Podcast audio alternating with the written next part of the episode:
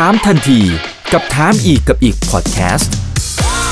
ถามแบบรู้ลึกรู้จริง เรื่องเศรษฐกิจและการลงทุนกับผม อีกบรรพฒนาเพิ่มสุขครับ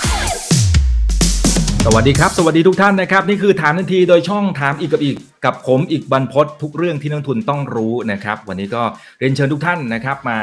รับชมไอเดียในการลงทุนดีๆนะครับที่หลายท่านอาจจะคาดไม่ถึงนะ เพราะว่าวันนี้คุณเอมต้องบอกว่าจัดเต็มให้กับพวกเราจริง ๆ เลยนะครับคนไหนที่เข้ามาแล้วก็ฝากกดไลค์กดแชร์กันด้วยนะครับ Facebook YouTube Twitter แล้วก็ทาง Clubhouse นะครับเดี๋ยวผมขอต้อนรับคุณเอมคุณมทินาวัชระวราธรครับ Head of Investment Strategy จากกองทุนบัวหลวงครับ สวัสดีครับคุณเอมครับผม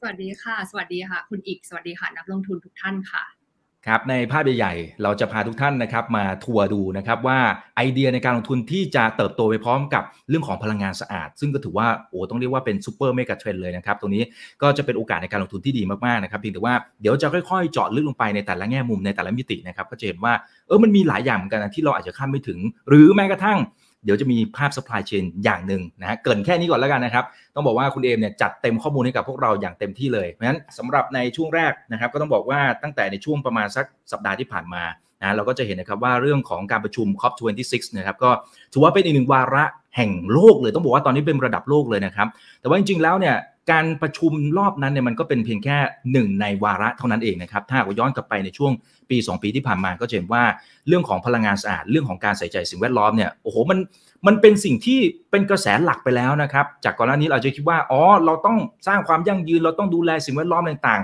ๆ แต่ตอนนี้เราเห็นผลชัดเจนละโดยเฉพาะตั้งแต่วิกฤตโควิด -19 มา เราจะเห็นนะครับว่าสิ่งแวดล้อมเป็นสิ่งที่สำคัญมากๆ แล้วเราควรจะต้องหันมาใส่ใจทั้งในมุมของสังคมด้วยนะแล้วก็ในมุมของโอกาสในการลงทุน หุ้นที่เกี่ยวข้องนะครับ ต้องบอกว่าขึ้นมายกแผงเลยนะฮะเพราะฉะนั้นเดี๋ยววันนี้เราจะมาค้นหาโอกาสในการลงทุนไปพร้อมๆกันด้วยประกอบกับทางฝั่งของรัฐบาล แต่ละประเทศตอนนี้ก็จัดเต็มนะครับ ก็มีการปรับเปลี่ยนนโยบายต่างๆ มุ่งสู่ ในเรื่องของตัวกระแสและสิ่งแวดล้อมหรือว่าพลังงานสะอาดเพิ่มมากยิ่งขึ้นด้วย ตรงนี้ก็จะเป็นโอกาสในการลงทุนด้วยนะครับ ทีนี้เดี๋ยวให้คุณเอมเล่าให้เราฟังก่อนนะครับผมไม่รู้ผมพูดเกินจริงไปไหมว่าเฮ้ยนี่มันคือ super mega trend น่ะคุณเอมเอาเอาเกินเอาเป็นออเดอร์อย่างนี้ก่อน ผมพูดผิดไปไหมพูดเวอร์เกินไปหรือเปล่า ไม่เอ็มว่าไม่น่าเวอร์ แต่ว่าเอ็มก็คิดว่ามันเป็น mega trend นะคะเอ็มอยากจะพาคุณอิกมาลองดูนะคะว่าเอ๊ะพลังงานสะอาดเนี่ยมันเป็นสิ่งที่เราพูดกันระยะสั้นหรือเปล่าคือเอ็มไปทุกที่เอ็มก็จะพูดว่ามันเป็น mega trend มันไม่ใช่ระยะสั้น แต่ว่าอะไรคือเครื่องพิสูจน์นะคะ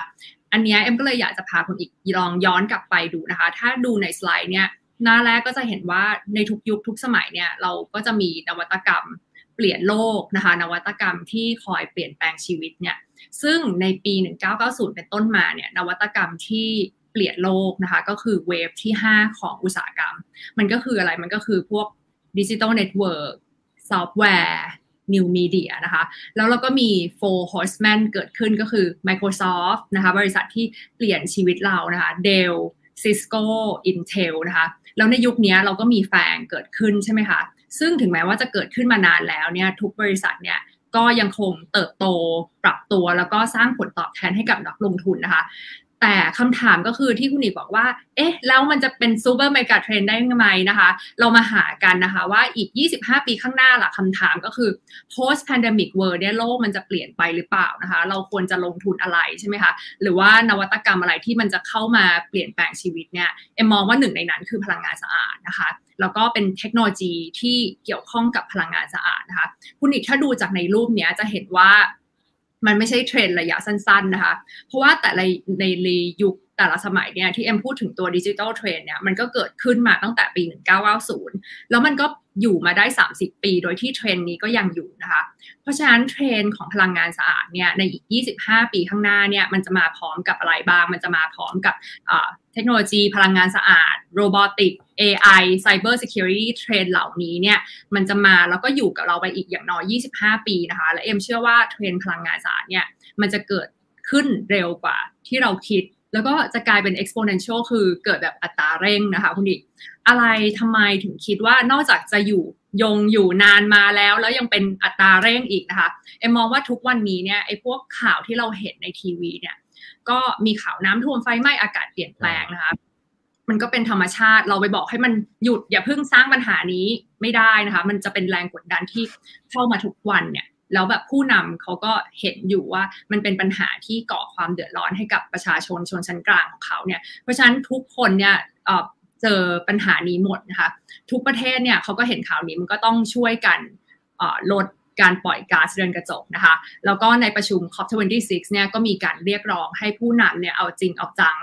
กับเรื่องนี้นะคะ เพราะฉะนั้นเกิดอะไรขึ้นบ้างนะคะ ระหว่างนี้นะคะ ซึ่งเอ็มว่าตอนนี้เป็นทามมิ่งที่ดีมากในการมาพูดถึงเรื่องพลังงานสะอาด เพราะว่ามันเป็นทั้ง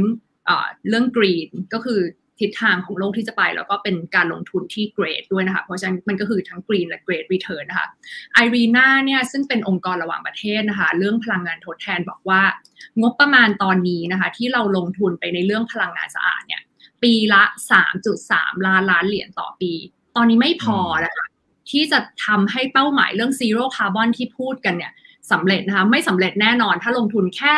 3.3 ล้านล้านเหรียญคะเขาบอกว่าจะต้องเพิ่มเงินลงทุนให้อีกปีละ 1.1 ล้านล้านเหรียญก็เป็นปีละ 4.4 ล้านล้านเหรียญทุกปีนะคะไปจนถึงปี 2050 ก็คือรวมทั้งหมดแล้วก็คือประมาณ 130 ล้านล้านเหรียญซึ่งมันใหญ่มากนะคะ เงินเหล่านี้มันมาจากไหนนะคะเขาก็บอกว่าไม่ต้องเป็นห่วง เรื่องพลังงานสะอาดเนี่ยมีเงินรอลงทุนไปแล้วนะคะถึง 100 ล้านเหรียญนะคะ แต่ว่าสิ่งที่คุณต้องทำก็คือว่า ตอนนี้เนี่ยคุณต้องเพิ่มสัดส่วนการใช้พลังงานสะอาดให้มากขึ้นนะคะ ก็คือว่าลดการใช้พลังงานฟอสซิลทั้งโลกเนี่ยตอนนี้ใช้พลังงานฟอสซิลประมาณ 44%ของพลังงานที่ใช้กันทั้งหมดค่ะต้องลดลงให้เหลือแค่10%เท่านั้นนะคะของการใช้พลังงานทั้งโลกแปลว่า พลังงานสะอาด ต้องเพิ่มขึ้นอย่างมีนัยยะสำคัญ ไม่งั้นเราก็จะเจอปัญหาพลังงานขาดแคลนนะคะ ต้องเอาเงินไปลงทุนแล้วก็สร้างพวกพลังงานสะอาดขึ้นมาทดแทนให้มันเพียงพอ และ 4.4 ล้านล้านเหรียญเนี่ยแหละค่ะ ก็คือราคาหรือว่า price tag ของราคาของพลังงานสะอาดนะคะ ที่ทั้งโลกเนี่ยจะต้องจ่ายเพื่อที่ทำให้โลกเราเนี่ยอยู่กันไปได้แล้วก็โลกเราดีขึ้นนะคะ เพราะว่าคุณอีกถ้าเราไม่ทำนะ เราก็เราก็อีกนอแล้วเราก็ไม่ลงทุนนะคะ เราดำเนินกิจกรรมแบบนี้ต่อไป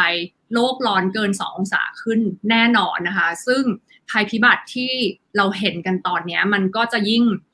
ทวีคูณ มันก็มีหลาย ๆ อย่างที่เรารู้กันว่ามันจะเกิดอะไรขึ้นกับโลกเรา แต่ว่าสิ่งหนึ่งที่เอ็มเห็นเขาบอกว่าเชื้อโรคที่มันฝังอยู่ตามน้ำแข็งขั้วโลกเหนือเนี่ยเชื้อโรคใหม่ๆเนี่ยมันจะละลายออกมา แล้วมันก็จะละลายมันก็จะไหลมาตามแม่น้ำซึ่งเอ็มก็ไม่อยากจะเห็น รุ่นเอมหรือว่ารุ่นลูกหลานของเราเจอกับโรคระบาดอะไรใหม่ ๆ แล้ว เราอยากจะสร้างโลกให้ดีขึ้นเพราะฉะนั้นก็เลยอยากมาวันนี้เพื่อที่จะบอกว่าการลงทุนเรื่องพลังงานสะอาดเนี่ยมันไปได้ไกลมากเลยนะคะ คุณอิดแล้วก็มันเป็นทั้งการสร้างโลกให้ดีขึ้น แล้วก็เป็น great return ได้ด้วยค่ะ ใช่ครับ แล้วก็ถ้าสมมติเราไปดูในมุมของตัวบทวิจัยต่างๆนะครับเขาบอกว่าถ้าสมมติว่าอุณหภูมิเนี่ยเกิน 2 องศาเนี่ยมันไม่ใช่แค่เชื้อโรคระบาดอย่างเดียวนะครับที่มันจะมาเนี่ยพืชแล้วก็สัตว์คุณเอมมันจะสูญพันธุ์เนี่ยอันนี้อันนี้ข้อมูลจาก Greenpeace เลยนะครับที่เขาไปทำตัวเลขมาเนี่ยมันบอกว่าจะสูญพันธุ์ไปร้อยละยี่สิบห้าหนึ่งในสี่หายไปเลยนะครับนี่ไม่น่าเชื่อนะ แล้วก็ยังไม่นับเรื่องความเสียหายทางเศรษฐกิจทั้งทางตรงทางอ้อมเนี่ยมันก็อยู่ประมาณสักสิบสามล้านล้านเหรียญนะ คิดเป็นมูลค่าของตัวเลข GDP เนี่ยก็อยู่ที่ประมาณสักสิบห้าเปอร์เซ็นต์อันนี้ก็ไปอ้างอิงข้อมูลจาก PwC ด้วยนะครับ ซึ่งก็เป็นบริษัทระดับโลกเลยเนี่ยนะครับก็เห็นผลกระทบเนี่ยทั้งทางตรงทางอ้อมน่าตกใจมาก แล้วมันก็คงจะเป็นอีกหนึ่งเหตุผลนะคุณเดมว่าทำไมพวกรัฐบาลโดยเฉพาะทางฝั่งของตะวันตกอะโอ้โหนี่เอาจริงเอาจังกับเรื่องนี้มากนะ ประกาศแต่ละอย่างเนี่ยนโยบายเนี่ยเป็นเขามองข้ามช็อตไปแบบระยะยาวมากเลยนะครับคุณเอ็มใช่ค่ะ ประเทศตะวันตกนะคะ ส่วนใหญ่เนี่ยเอ็มค่อนข้าง ดีใจ เพราะว่าเขาเนี่ยให้คำมั่นสัญญา แล้วก็ให้คอมมิชเมนต์ว่าจะลดการปล่อยก๊าซเรือนกระจกนะคะของยุโรปเนี่ยออกมาเป็นกฎหมายแล้วนะคะ ก็เนี่ยค่ะถ้าดูในสไลด์นะคะ ก็จะเห็นว่าไม่ว่าจะเป็นยุโรป หรืออังกฤษ หรือว่าอเมริกา หรือว่าญี่ปุ่นอเมริกาจะไม่ใช่กฎหมาย แต่ว่าอย่างน้อยเนี่ยเขามีการบอกออกมาว่าเขาจะลดก๊าซการปล่อยก๊าซคาร์บอนไดออกไซด์ภายในปี 2030เนี่ยเป็นเท่าไหร่นะคะ อันนี้แหละก็คือ commitment ซึ่งเอ็มก็มองว่ามันเป็นอัตราเร่งอีกอันหนึ่งที่จะทำให้เราเห็นว่าพลังงานสะอาดเนี่ยมันไม่ใช่แค่เทรนระยะสั้นๆนะคะ ทีนี้อัตราเร่งอีกอันหนึ่งนะคะ ที่ไม่พูดถึงไม่ได้นะคะ ก็คือเอเมื่อกรอบความร่วมมือมาใช่ไหมคะมี Paris Agreement เมื่อกี้เอ็มพูดถึงนโยบาย พูดถึงผู้นำสิ่งที่ขาดไม่ได้ก็คือเงินทุนเงินทุนก็มาเช่นกันนะคะ โปรเจกต์ที่เกี่ยวข้องกับพลังงานสะอาดเนี่ย หาเงินทุนไม่ได้ยากเลยนะคะ เมื่อวันที่ 15 ที่ผ่านมาคุณอีกแบรรี่ฟิงนะคะ CEO ของ BlackRock เนี่ยเขาพูดว่า Unicorn Startup Wave ถัดๆไปนะคะ จะเป็นธุรกิจที่เกี่ยวข้องกับพลังงานสะอาด Startup Unicorn ก็คือ Startup ที่สามารถระดมทุนได้เกิน 1,000 ล้านเหรียญใช่ไหมคะซึ่ง Larry Fink เขาบอกว่า Larry Fink เขาบอกว่าต่อไปมันอาจจะไม่ใช่บริษัท FinTech นะ ไม่ใช่บริษัท Search Engine แบบ Google มันไม่ใช่บริษัทสื่อนะคะ แต่มันจะกลายเป็นบริษัทที่คิดค้นเทคโนโลยีที่เกี่ยวกับเกี่ยวกับพลังงานสะอาดนะคะ แล้วก็ Larry Fink เนี่ยก็ออกมาพูดว่าเรียกร้องบอกว่า IMF World Bank คุณเนี่ยเป็นคนที่กำหนดนโยบาย เป็นองค์กรหลักของโลกเนี่ย คุณต้องให้ความสำคัญกับการจัดสรรเงินทุนที่มาลงทุนในเรื่องพลังงานสะอาดมากขึ้นนะคะ ทีนี้อัตราเร่งอีกอันหนึ่งที่เอ็มมองว่าใช่ก็คือว่าเงินใหญ่ ๆ มันมา มันไม่ใช่เงินเล็ก ๆละมัน ignore ไม่ได้แล้วนะคะ กองทุนใหญ่ ๆ เช่น มหาวิทยาลัยฮาร์วาร์ดเนี่ย ก็โดนนักศึกษาเรียกร้องบอกว่าให้หยุดเอาเงินที่กองทุนของเราของมหาวิทยาลัยเนี่ยไปลงทุนในพวกพลังงานฟอสซิลเนี่ยหยุดได้แล้วนะคะ ไม่ให้เอาไปลงทุนในพวกพลังงานฟอสซิลแล้วนะคะ อีกเจ้าหนึ่งนะคะ Cathie Wood เนี่ยก็ออกมาพูดว่า เขาจะออกกองทุนที่เกี่ยวข้องกับ ESG ก็คือเป็นเงินเป็น index fund ที่ไม่เอาไปลงทุนในพวกพลังงานฟอสซิลเหล้าบุหรี่ หรือว่าธุรกิจที่ส่งผลเสียให้กับสังคมแล้วนะคะ หรือว่าไม่ว่าจะเป็นกองทุน Sovereign Wealth Fund นะคะ กองทุนความมั่งคั่งของชาติประเทศซาอุนะคะ ก็ยังออก green bond เพื่อที่จะเอาเงินไปลงทุนในพวกโครงการ ESG แล้วก็พลังงานสะอาดนะคะ แล้วก็ล่าสุดยังไม่พอนะคะ ล่าสุดกองทุน Pension Fund ของเนเธอร์แลนด์เนี่ยก็บอกว่าจะหยุดลงทุนในพวกผู้ผลิตบริษัทผู้ผลิตพลังงานฟอสซิลภายในปี 2023 ก็อีก 2 ปีเท่านั้นเองนะคะ แล้วก็จะเอาเงินเอ่อ pension fund เนี่ยจะมาลงทุนในเรื่องพลังงานสะอาดมากขึ้นทำไมเอ็มต้องสนใจเนเธอร์แลนด์เนเธอร์แลนด์เนี่ยเคยเป็น ผู้นำของโลกก่อนฝรั่งเศสนะคะเพราะฉะนั้นเนเธอร์แลนด์ออกมาขยับเนี่ยเอ็มก็จับตามองแล้วว่าประเทศไหนเนี่ยจะขยับตามบ้างนะคะสุดท้ายนะคะเจ้าพ่อพลังงานสะอาดนะคะบิลเกตเนี่ยคือเขาก็ลงทุนในเรื่องพลังงานสะอาดมาโดยตลอดนะคะ แต่ว่าล่าสุดเนี่ยก็ตั้งบริษัทนะคะ ชื่อ Breakthrough Energy Venture ร่วมกับเจฟเบซอสนะคะ ร่วมกับเรย์ดาลิโอร่วมกับไมเคิลบลูมเบิร์กแต่ละเขาเรียกว่าอะไร big name ทั้งนั้น big name แต่ละสถาบันเนี่ยมาร่วมกันหมด เพราะฉะนั้นที่เอ็มยกเอาข่าวมาเล่าให้ฟังวันนี้เนี่ยเพราะว่าเดี๋ยวต่อไปเนี่ยเอ็มเชื่อว่ามันจะได้ยินเราจะได้ยินข่าวพวกนี้ นักลงทุนจะได้ยินข่าวพวกนี้ซ้ำๆถี่ๆบ่อย ๆ เข้ามาเรื่อย ๆ นะคะ ก็เป็นการ confirm ว่ากระแสเงินเนี่ยมันไหลไปในทางนี้ แล้วก็เป็นทางที่ถูกต้องเหรอค่ะ ใช่ครับ แล้วเม็ดเงินเหล่านี้มันมหาศาลมากๆที่เราคุยกันเนี่ยมันเป็นหลักโอ้โหผมว่ามันมันคุยกันลำบากมากเลยนะครับหมายถึงว่าถ้าในแง่ของการคูณเป็นเงินบาทนะคุณเอ็มมันเยอะมากๆอะจริง ๆ ไม่ใช่แค่นี้นะคุณเอมันจะมีแบบพวกกองทุน sovereign fund ของของนอร์เวย์ซึ่งเขานำร่องมาประมาณสักปี 2 ปีก่อนหน้านี้ซึ่งไอกองเนี้ยมันเป็นกองที่มีมูลค่าที่เขาบริหารจัดการเนี่ยหนึ่งล้านล้านเหรียญซึ่งมันเยอะมากๆ เขาก็นำร่องไปแล้วบอกว่าอุ้ยฉันจะไม่ลงทุนละไอ้พวกหุ้นพลังงานหุ้นน้ำมันอะไรต่างขายจริงด้วยนะ นะแล้วก็ทำมาตั้งแต่ในช่วงปี 2 ปีล่าสุดแล้ว และอย่างที่เมื่อสักครู่นี้ที่คุณเอมบอกไปเรื่องของอภิมหาเศรษฐีต่างๆเนี่ยที่เขาจับมือกัน คุณบิลเกตเองเนี่ยก็ลุยเรื่องเนี้ยโหเอาจริงเอาจังมากๆ เขาไปลงทุนพวกไฮโดรเจนนู่นนี่นั่นอะไรต่างเพราะเขาก็เชื่อนะว่าเฮ้ยถ้าเราไม่ทำอะไรตั้งแต่วันนี้นะรุ่นลูกรุ่นหลานเราเนี่ยโอ้โหลำบากแน่ไอ้ภัยพิบัติที่เราเห็นเนี่ยที่มันเกิดถี่มากขึ้นเนี่ย มันแค่จิ๊บจิ๊บเท่านั้นเอง ถ้าเราไม่ทำอะไร อ่านั่นก็เลยเป็นที่มา ผมว่ามันเลยสอดคล้องกันนะ กับที่คุณแลรี่ฟิงค์ที่ที่เมื่อสักครู่นี้ที่คุณเอมบอกอะนะฮะที่บอกว่า เออ เนี่ย ถ้าสมมติว่าเป็นยูนิคอร์นตัวถัดไป มันก็ต้องนี่แหละ ต้องมาจากกลุ่มพวกนี้แหละ เพราะว่าปัญหามันเป็นปัญหาระดับโลกอะนะเพราะฉะนั้นถ้าใครแก้ไขปัญหานี้ได้ คุณก็ควรจะต้องรวยอะนะฮะ บริษัทของคุณก็ควรจะต้องมีความมั่งคั่งอะนะฮะ ทีนี้ถ้าเป็นในแง่ของผลตอบแทนนะฮะ ผลตอบแทนของกลุ่มพวก ESG ผมว่าหลายคนก็ ก็เดานะหมายถึงเมื่อก่อนนะเมื่อก่อนอาจจะรู้สึกว่าเอ๊ะมันไปด้วยกันจริงหรือเปล่าเพราะอะมันก็ต้องมีการลงทุนนู่นนี่นั่นอะไรต่างๆ หัดลบกบหนี้ในระยะยาวเนี่ย ผลตอบแทนมันเป็นยังไงใช่เพราะวันนี้เราไม่ได้มาชวนทำดีอย่างเดียวค่ะ เรามาชวนหาผลตอบแทนหาดอกหาผลจากการลงทุนนะคะคุณอีก ก็อันนี้เอ็มลองเอามาให้ดูสั้นๆเลยค่ะ ว่าในปีนี้ผลตอบแทน ถ้าใช้ MSCI อเมริกา USA นะคะสำหรับ บริษัทที่ ESG เท่านั้นเมื่อเทียบกับบริษัทที่ทั่วไป ESG non ESG อยู่ใน index นี้หมดนะคะก็จะชัดเจนว่าตั้งแต่ต้นปีเนี่ย MSCI ที่เป็น ESG เนี่ยให้ผลตอบแทนที่ดีในฝั่งอเมริกานะคะแต่ว่าก็ไม่ใช่อเมริกาอย่างเดียวนะคะสำหรับฝั่ง EM emerging market ก็เอากับเขาด้วย ก็ฝั่งที่เป็น ESG เนี่ยก็คือเส้นสีชมพู ก็จะเห็นว่าให้ผลตอบแทนดีที่ดีกว่าฝั่งที่ไม่ใช่ ESG แทบจะในทุกช่วงเวลา นะคะครับอ่าอย่างเมื่อสักครู่นี้ก็ใช่เลยนะครับ ก็อยู่เส้นด้านบนนะแล้วก็ระยะเวลาพอดูยาวๆเนี่ยคือคือถ้าสมมติเรามองแค่กรอบระยะสั้นนะเราจะคิดว่าเฮ้ยเป็นแค่ช่วงนั้นหรือเปล่าแต่เนี่ยคุณเอมก็เอาข้อมูลมาเห็นละให้เห็นภาพยาวๆเลยว่าเออไม่ใช่นะจริงๆเนี่ยให้ผลตอบแทนสูงกว่าจริง ๆ นะครับใช่ใช่ค่ะ ทีนี้อยากจะชวนคุณอีกไปดู เอ๊ะว่าทำไมเขาถึงมาใช้พลังงานทดแทนนะคะ ลองเอ็มลองเอาราคาของราคาพลังงานลม พลังงานแสงอาทิตย์ ลมนอกชายฝั่งเนี่ยมาให้ดูว่าเออมัน make sense หรือเปล่าที่อยู่ดีโลกจะ shift ไปหา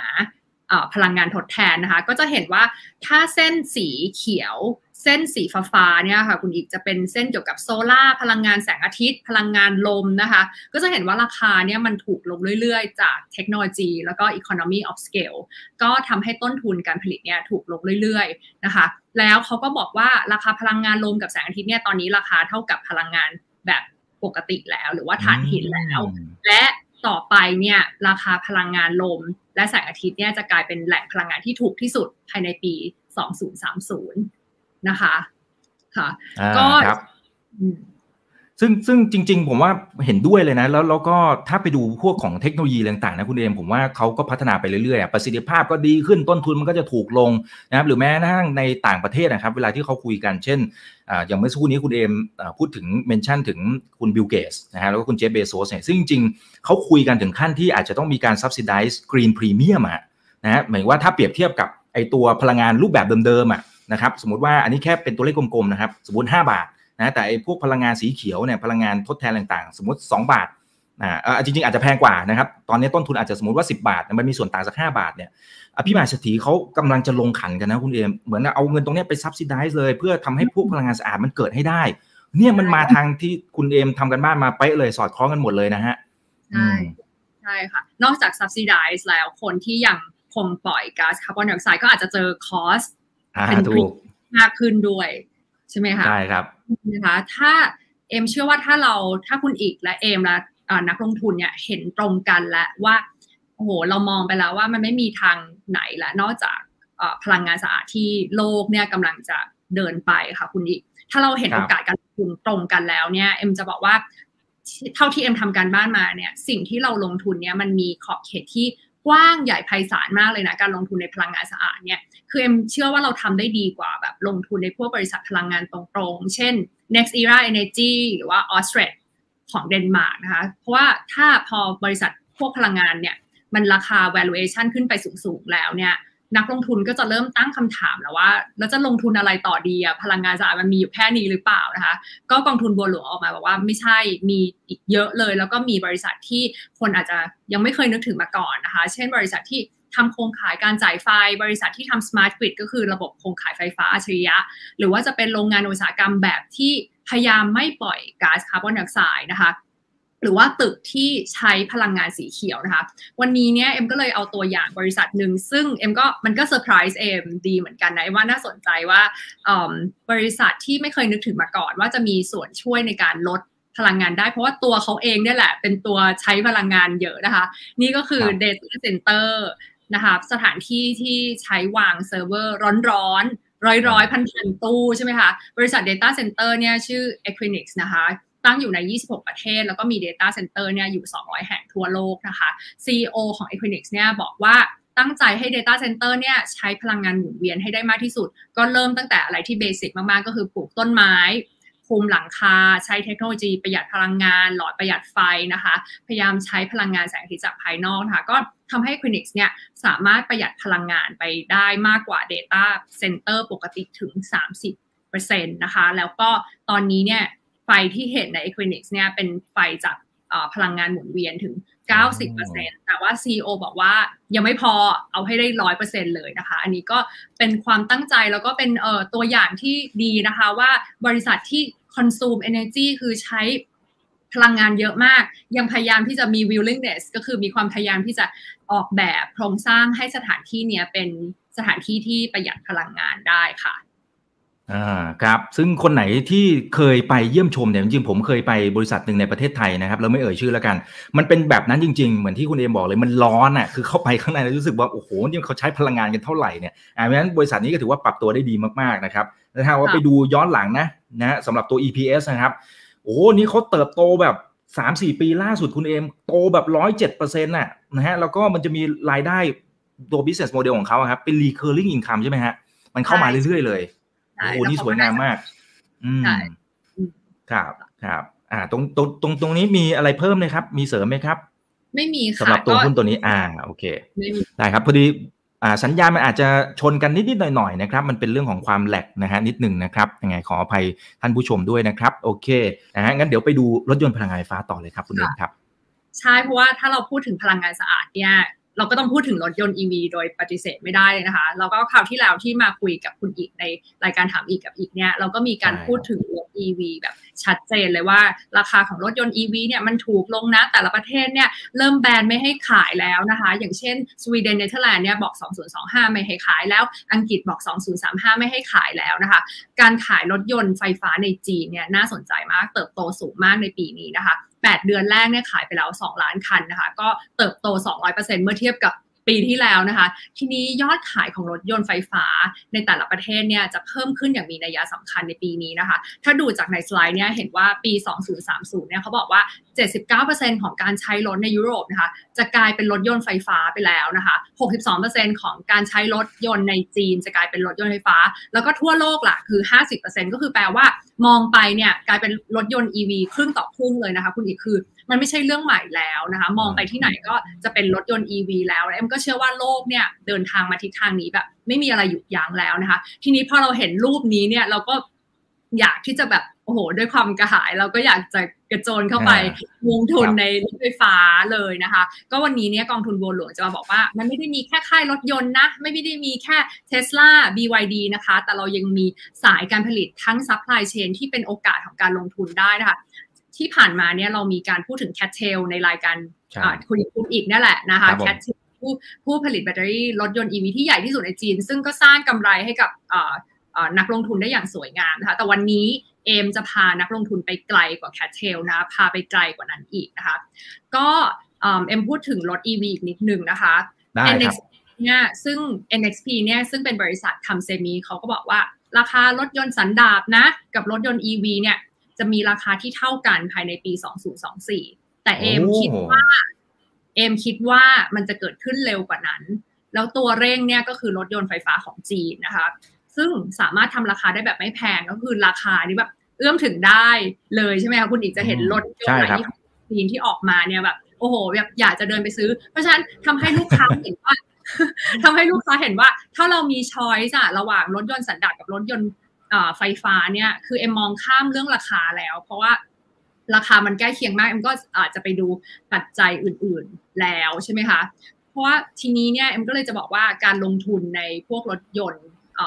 อุตสาหกรรมรถยนต์ไฟฟ้าเนี่ยมันเป็นไปได้หลายอุตสาหกรรมมาก ซึ่งเอ็มแบ่งออกมาเป็น 4 ด้านก็คือ 1 โครงสร้างตัวการผลิตรถยนต์แล้วก็ระบบไฟระบบแท่นชาร์จต่างๆนะคะอันที่ 2 ก็คือค่ายรถยนต์เลยนะคะเป็นแบบพวกชิ้นส่วนรถยนต์เทสลาก็อยู่ในนี้ อันที่ 3 ก็คือพวกเทคโนโลยีเซมิคอนดักเตอร์นะคะอันที่ 4 ก็คือผู้ผลิตแบตเตอรี่ซึ่งคราวที่แล้วเราคุยกันไปแล้วเรื่อง CATL นะคะเพราะฉะนั้นวันนี้เนี่ยเอ็มขอมาคุยเรื่องเน้นๆเรื่องเซมิคอนดักเตอร์ซึ่ง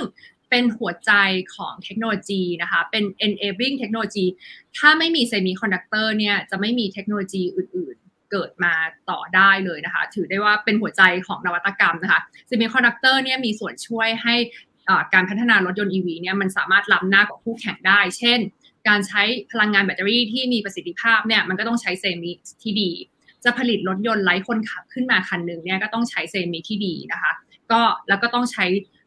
หมายความว่ารถยนต์ EV เนี่ยต้องใช้เซมิมากกว่ารถยนต์ปกติถึง 2 เท่านะคะ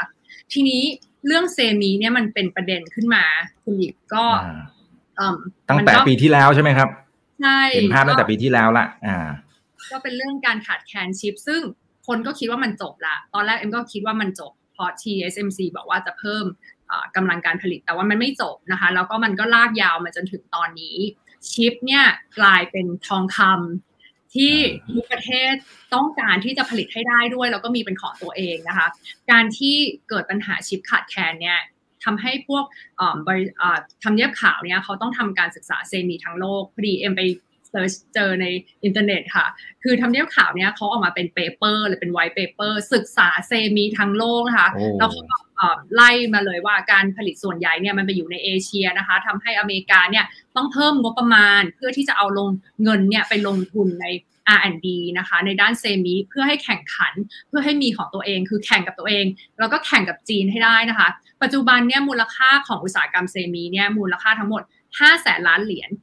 5แสนล้านเหรียญนะคะ ซึ่งเอ็มมองว่ามันใหญ่ได้มากกว่านี้อีกนะคะ เพราะว่าประเทศใหญ่ ๆ เนี่ยก็ต้องการที่จะผลิต ได้ให้ได้เอง แล้วก็ความต้องการคือ end user เนี่ยทุกอุปกรณ์ก็ต้องใช้เซมิเพิ่มขึ้นด้วยนะคะ ทีนี้เนี่ยความต้องการชิปเนี่ยสูงขึ้นแบบก้าวกระโดดนะคะ ถ้าคุณอีกดูในรูปด้านซ้ายเนี่ยจะเห็นว่า global semi building เนี่ยเพิ่มขึ้นอย่างก้าวกระโดดตั้งแต่ปี 2020แล้วเราก็คิดว่าปีนี้น่าจะโตได้อีกประมาณ 20%นะคะ e a r n i n g call ที่ไตรมาสที่ผ่านมางบที่ผ่านมาเนี่ยบริษัทหลายบริษัทก็ยังพูดถึง ชิปขาดแคลนขนาด Apple ที่เรียกได้ว่าสายการผลิตนะคะดีที่สุดในเป็นบริษัทที่ดีที่สุดในโลกบริษัทหนึ่ง ก็ยังต้องเจอปัญหาเรื่อง chip shortage นะคะก็ iPhone เนี่ยผลิตไม่ได้ตามเป้านะคะ เพราะฉะนั้น เอ็มก็มองว่าจากเดิมที่ Analyst ทุกคนจะเห็นว่าชิปเนี่ยเป็นคล้ายๆสินค้าวัฏจักรประมาณ2-3 ปี เป็น cycle ที่ค่อนข้างสั้น พอ capacity ramp up demand ลดลงก็ cycle นี้ก็จบก็เริ่มใหม่ แต่วันนี้ภาพนี้เปลี่ยนไปแล้ว แล้วก็เอ็มมองว่า cycle เนี้ยยาวขึ้นไปได้อีกนะคะ ทีนี้เนี่ยวันนี้เนี่ยก็เลยไปทำการบ้านมาแล้วก็อยากเอามาเล่าให้คุณอิกกับนักลงทุนฟังค่ะ แต่มันจะแบบยากนิดคือหมายความว่าใช่ คือมันคือคุณเอมทำการบ้านมาเยอะนะครับ แล้วก็เดี๋ยวจะมีลงให้เราเห็นภาพรวมเลยนะ เพราะว่าหลาย ๆ ที่เวลาเราพูดถึงเซมิคอนดักเตอร์เราอาจจะพูดแบบเหมือนผิวๆอะนะฮะบอกว่าเออเดี๋ยวมันจะเติบโตอย่างงู้นอย่างนี้นะครับแล้วเราก็คงจะทราบดีในส่วนหนึ่งนะครับ บอกว่าเซมิคอนดักเตอร์เนี่ย มันอยู่ในแทบจะทุกสิ่งทุกอย่างอะในอุปกรณ์พวกอิเล็กทรอนิกส์จริงๆ ไม่ใช่เฉพาะรถยนต์นะครับแต่มันเติบโตไปพร้อมกับพวกอุตสาหกรรมอื่นๆด้วยนะครับสมาร์ทโฟน โทรศัพท์นะฮะเอ่อคอมพิวเตอร์คือมันอยู่ในทุกที่นะครับแล้วไอปีที่ผ่านมาที่คุณเอมบอกว่ามันเจอกับภาวะขาดแคลนเนี่ยส่วนหนึ่งนะครับมันก็เป็นเพราะ demand ความต้องการที่พุ่งสูงมากขึ้น work from home เรียนอยู่ที่บ้านออนไลน์นู่นนี่นั่นมันก็มีส่วนนะหรือแม้กระทั่ง supply chain มีบางช่วงอะที่มันเจอกับวิกฤตโควิด -19 ก็เจอ เท่ากับว่าเจอ 2 เด้งเลยนะ นะมันมันเลยเจอภาวะขาดแคลนจนถึงขั้นค่ายรถยนต์บางค่ายนะคุณเอมโอ้โหเขาถึงขั้นต้องแบบหยุดรายการผลิตนู่นนี่นั่น เสียโอกาสนะครับในการสร้างรายได้นะครับเพราะฉะนั้นวันนี้เดี๋ยวคุณเอมจะลงลึกนะเดี๋ยวค่อยๆ ฟังคนไหนถ้าสมมติพอฟังดูแล้ว เอ๊ะไม่มั่นใจหรือว่าฟังไม่ทันนะครับ พิมพ์เข้ามาในคอมเมนต์แล้วผมจะขออนุญาตแทรกคุณเอมถามเข้ามาเป็นระยะระยะนะครับ จะได้ทุกคนจะได้ follow ตามคุณเอมไปให้ทันนะครับ เพราะว่าคุณเอมตั้งใจมากจริงๆนะครับวันนี้นะสวัสดี 1,400 ท่านนะครับอ่ายิ่งคุยยิ่งมาแล้วนะครับ ฝากกดไลค์กดแชร์กันด้วยครับ อันนี้เป็นความรู้ที่ดีมากครับ เชิญเลยครับคุณเอมครับ คือเอ็มขอใช้เวลาตรงนี้สั้นๆ เพราะเอ็มเชื่อว่าคนที่ลงทุนในพวกหุ้นเทคโนโลยีเนี่ยทุกวันนี้อาจจะแบบเอ๊ะตรงชิปที่เราได้ยิน TSMC มันอยู่ตรงไหน SMIC มันอยู่ตรงนี้นะคะเราก็เลยมา ขอบกลางภาพเซมิคอนดักเตอร์ของทั้งโลกเลยนะคะ ดูว่าบริษัทไหนที่เราตามอยู่เนี่ยมันอยู่ตรงไหนนะคะ ก็ถ้า step back นิดนึงนะคะ ในภาพใหญ่เนี่ยจะเห็นว่าการใช้ชิปของทั้งโลกเนี่ยชิปเนี่ยมันแบ่งเป็นสามสามแบบคุณอิกก็คือแบบแรกเนี่ยเขาเรียกว่า discrete analog ค่ะก็คือชิปแบบอนาล็อก เช่น ชิปที่ใช้ส่งสัญญาณ แปลงข้อมูล ชิปสำหรับเซนเซอร์นะคะ อันที่ 2 ก็คือ logic chip นะคะ ถ้า เอ็ม เนี่ยเอ็มชี้อยู่นะคะ logic chip ก็คือชิปพวกประมวลผลนะคะ ชิปสำหรับหน่วยความจำอันที่ 3 ก็คือชิปสำหรับหน่วยความจำนะคะ ก็คือพวกชิป memory นะคะ ชิปที่ซัมซุงผลิตชิปที่ใช้ในมือถือนะคะ เพราะฉะนั้นถ้าดูยอดขายของทั้งโลกเลยเนี่ยก็จะเห็นว่าทั้งโลกเนี่ย ผลิตชิปแบบประมวลผลมากที่สุดก็คือชิปแบบ logic มากที่สุดนะคะรองลงมาก็คือชิปแบบอนาล็อกนะคะก็คือชิปแบบส่งข้อมูล แล้วก็อันที่ 3 ก็คือชิปแบบหน่วยความจำนะคะ ทีนี้มาดูว่าทั้งโลกเนี่ยใครต้องการชิปมากที่สุดนะคะ จะเห็นว่าทั้งโลกเนี่ยผลิตชิปขึ้นมาเนี่ยไปบริษัทโทรศัพท์มือถือมากที่สุดถึง 26%นะคะผลิตชิปขึ้นมาไปบริษัทมือถือมากที่สุดนะคะอันที่ 2 ก็คือ ICT infrastructure ก็คือพวกโครงสร้างพื้นฐานสำหรับการสื่อสารเนี่ย24%แล้วก็ไปที่บริษัทผลิตรถยนต์ประมาณ 10%ของชิปที่ผลิตขึ้นมาทั้งโลก แต่เอ็มเชื่อว่าสัดส่วนตรงนี้จะต้องเพิ่มขึ้นนะคะเมื่อรถยนต์เปลี่ยนเป็นรถยนต์ไฟฟ้าเนี่ยแค่ตรงแบตเตอรี่เนี่ยก็ต้องใช้ชิปมากกว่ารถยนต์ปกติแล้วนะคะแล้วก็มีโปรแกรมพวกขับขี่ได้ด้วยตัวเอง เซนเซอร์อีกนะคะ ชิปประมวลผล เพราะฉะนั้นเอ็มเชื่อว่าชิปสำหรับ auto หรือว่าเรียกว่า auto semi เนี่ยตรง 10%เนี่ยมันจะต้องมีสัดส่วนที่เพิ่มมากขึ้นนะคะ ทีนี้ชวนคุณอิกมาดูโครงสร้างโครงสร้างของอุตสาหกรรม semi ของทั้งโลกนะคะว่ากว่าจะเกิดจาก semi ตั้งแต่ต้นจนจบเนี่ยทำยังไงแล้วบริษัทอะไรอยู่ตรงไหนนะคะ จุดเริ่มต้นของทุกบริษัทที่จะทำเซมิคอนดักเตอร์ ต้องเริ่มจากวิจัยค้นคว้าพัฒนาก็คือ research and development ทุกบริษัทต้องมีงบไปลงทุนในส่วนนี้นะคะ แต่บริษัทที่ลงทุนในพวก R&D มากที่สุดก็คือพวกโรง fabless ก็คือบริษัทออกแบบชิปแบบ NVIDIA นะคะทีนี้มาถึงขั้นตอนการผลิตชิปนะคะอันนี้เอ็มทำ simplify นะแต่ว่าถ้านักลงทุนที่แบบลึกๆ นี้ต้องไปทำการบ้านเพิ่มนะคะการผลิตเนี่ยแบ่งออกมาเป็น 3 ขั้นตอนก็คือ 1. ออกแบบเขาเรียกว่า fabless นะคะ ก็เป็นบริษัทรับออกแบบชิป เช่น NVIDIA Qualcomm Broadcom เนี่ยอยู่ตรงนี้นะคะ อันที่ 2 ก็คือโรงผลิตก็คือรับจ้างผลิตอย่างเดียว ไม่ออกแบบแต่ว่าผลิตอย่างเดียวผลิตได้ผลิตเก่งใช้เทคโนโลยีค่อนข้างสูง เขาเรียกว่าโรงฟราวดี้นะคะ อันนี้ก็คือ TSMC ของไต้หวันที่เรารู้จัก Samsung ของเกาหลีใต้นะคะ SMIC ของจีน หรือบริษัท Global Foundry นะคะ ขั้นตอนที่ 3 ก็คือประกอบทดสอบก็คือหลังจากที่ผลิตชิปแล้วว่ามันต้องมีการทดสอบว่าได้คุณภาพหรือเปล่า ต้องเอามาเป็น assembly ก็คือเอามา รวมกันเป็นแพ็ครวมกันนะคะ แล้วก็ทดสอบนะคะ แล้วก็ส่งมอบให้ลูกค้า นี่ก็คือจบการผลิตชิปนะคะ แบบ simplify แบบง่าย ๆนะคะ ซึ่ง 3 ขั้นตอนนี้สามารถเกิดขึ้นในบริษัทใดบริษัทเดียวก็ได้นะคะ มีบริษัทที่ทำได้หมด เขาเรียกว่า IDM ก็คือ Integrated Device Manufacturer นะคะ อันนี้ก็คือใคร อันนี้ก็คือ Intel อันนี้ก็คือ Samsung อันนี้คือ NXP Semiconductor นะคะ หรือว่าจะเป็นบริษัทที่ specialize มากๆ ก็คือขอรับออกแบบอย่างเดียวนะคะ รับออกแบบอย่างเดียว อันนี้ก็คือ NVIDIA หรือว่าขอผลิตอย่างเดียวไม่ออกแบบนะคะ ไม่เทส ไม่ประกอบก็คือ TSMC ของไต้หวันนะคะ พอออกแบบมาแล้วมาผลิตแล้วนะคะเขาก็ไปจ้างให้ o s a t นะคะ ซึ่งบริษัทอันนี้ส่วนใหญ่อยู่ในเอเชีย นะคะแล้วก็อยู่ในจีนนะคะ เพราะฉะนั้นใน 3 ขั้นตอนนี้บริษัทที่ใช้เงินลงทุนมากที่สุดคือลงฟาวดี้ก็คือ TSMC คือบริษัทที่เป็นผลิตนะคะใช้ต้องลงทุน CAPEX มากที่สุด ก็มันก็ค่อนข้างที่จะลอจิกแต่ว่าบริษัทที่สร้าง value added ก็คือกิน margin หรือว่าสร้าง value added ให้กับอุตสาหกรรมมากที่สุด ก็คือบริษัทที่เป็นโรง fabless ก็คือออกแบบอย่างเดียวไม่ผลิตเช่น NVIDIA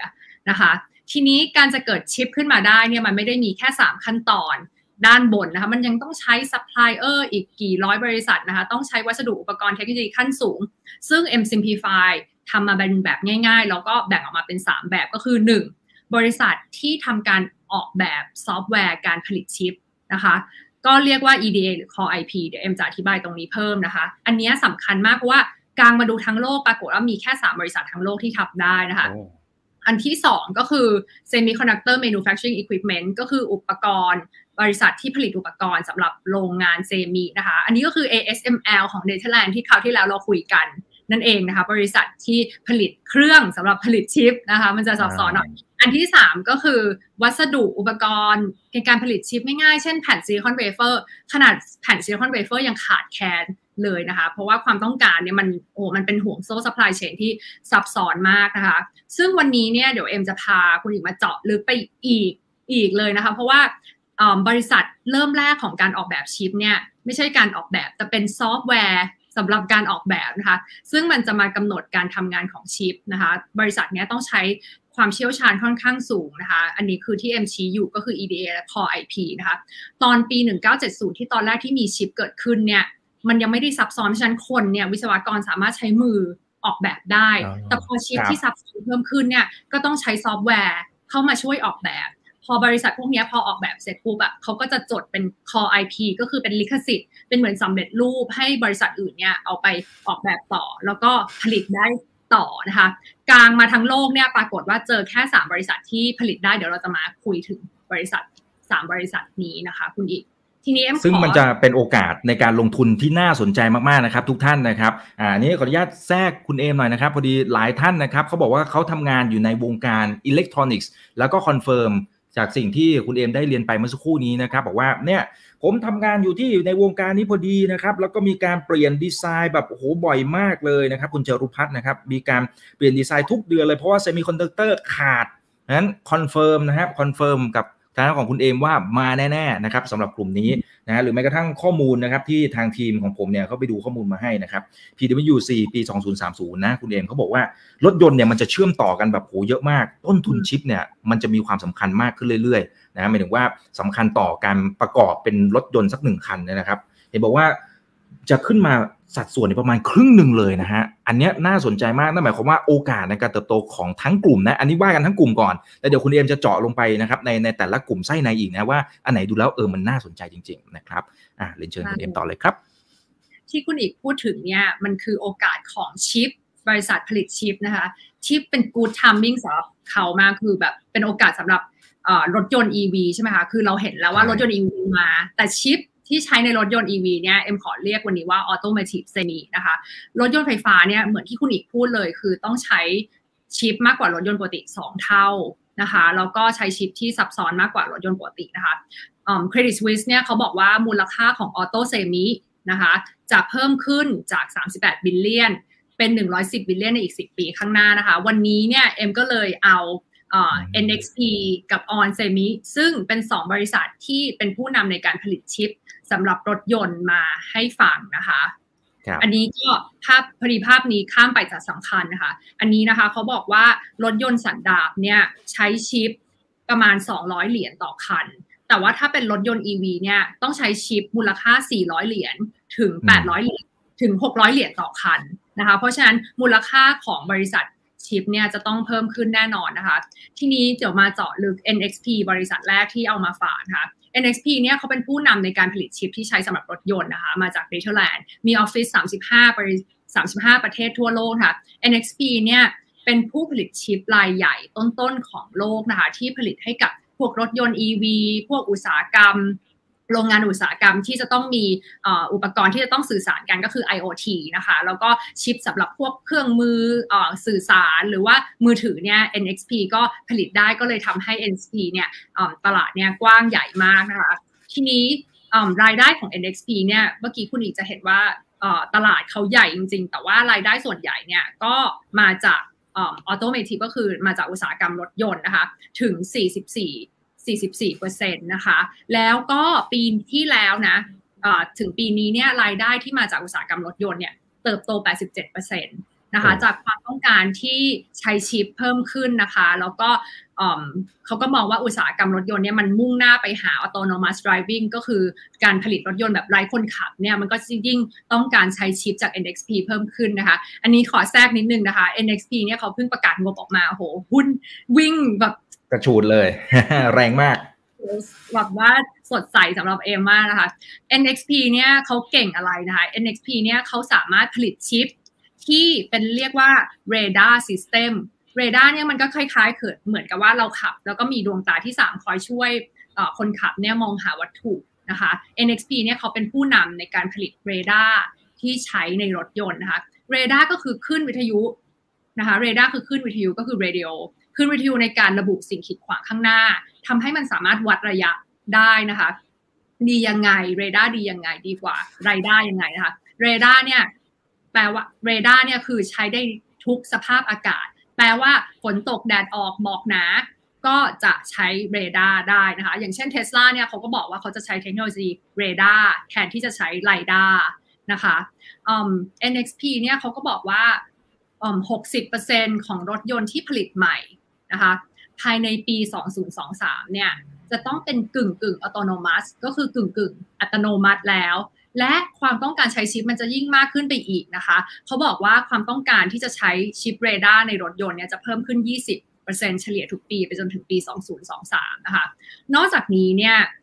NXP ไม่ได้ผลิตแค่เรดาร์นะคะ NXP เขายังผลิตชิปที่ใช้ในพวก battery management นะคะการ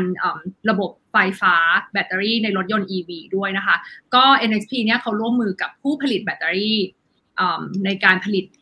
ในการผลิตระบบจัดการแบตเตอรี่ที่ทำให้ชาร์จได้เร็วขึ้นดีขึ้นนะคะ และนี่ก็คือลูกค้าของ NXP ค่ะ อยู่ข้างล่างนี้เลยนะคะโอ้แบรนด์ดังทั้งนั้นเลยนะครับ ค่ะ ก็เรียกได้ว่าทุกเจ้าที่เป็นค่ายรถยนต์หลักๆ ของโลก 16 เจ้าเนี่ยก็เป็นลูกค้าของ NXP นะคะ และอันนี้ก็คือตัวอย่างแรกที่เป็นการลงทุนในเรื่องพลังงานสะอาดคุณอิกที่ไม่ได้เป็นแบบลงทุนในค่ายรถยนต์ตรงๆเนาะเพราะเอ็มมองว่าถ้าไปลงทุนในพวกค่ายรถยนต์ตรงๆเนี่ยก็ดี แต่ว่าคู่แข่งก็อาจจะเยอะนะคะแล้วก็ต้องสู้กันด้วยราคา ส่วน NXP เนี่ยคู่แข่งไม่เยอะ specialization มี barrier to entry สูง คนใหม่จะเข้ามาแข่งก็ยาก ชิปเซมิคอนดักเตอร์เนี่ยไม่ค่อยมีสตาร์ทอัพนะ เราสังเกตว่าไม่ค่อยมีสตาร์ทอัพที่เป็นชิปเซมิคอนดักเตอร์เพราะว่ามันต้องใช้เวลาเทคโนโลยีที่สูงแล้วก็ R&D ที่ค่อนข้างสูงนะคะทำให้ NXP เนี่ย barrier to entry สูง แล้วก็ยังสามารถเติบโตไปกับการเติบโตระยะยาวของรถยนต์ไฟฟ้าได้ด้วยค่ะ ครับอ่าอันนี้ก็เป็นในมุมของการลงทุนเนี่ยผมว่าน่าสนใจมากๆเลยนะครับ แล้วอย่างที่คุณเอมบอกไปนะครับ พอเขามีการประกาศผลประกอบการนะครับ ผมก็ไปดูกราฟเมื่อสักครู่นี้แบบโหขึ้นมาบางช่วงเนี่ยไปแตะออทำไฮแวบหนึ่งด้วยนะครับ แล้วก็ย่อลงมานิดหน่อย แต่ว่าหลังจากที่ประกอบผลประกอบการออกมาปั๊บเนี่ยวิ่งไปประมาณ 20%นะคุณเอมน่าสนใจมากนะครับเดี๋ยวรอลุ้นด้วยว่าไตรมาสหน้าถ้ามันออกมาดีอีก มันอาจจะนิวไฮออทำไฮไปได้เลยนะครับ โอเคนะครับ อันนี้ตัวแรกนะครับ เดี๋ยวถัดไป นะครับก็จะเป็นอีกหนึ่งตัวที่โอ้โหผมดูสตอรี่แล้วก็น่าสนใจมากๆเลยนะครับ แล้วก็ผลิตให้กับแบรนด์ดังแบบเยอะมากเลยนะครับ เชิญคุณเอมต่อเลยครับ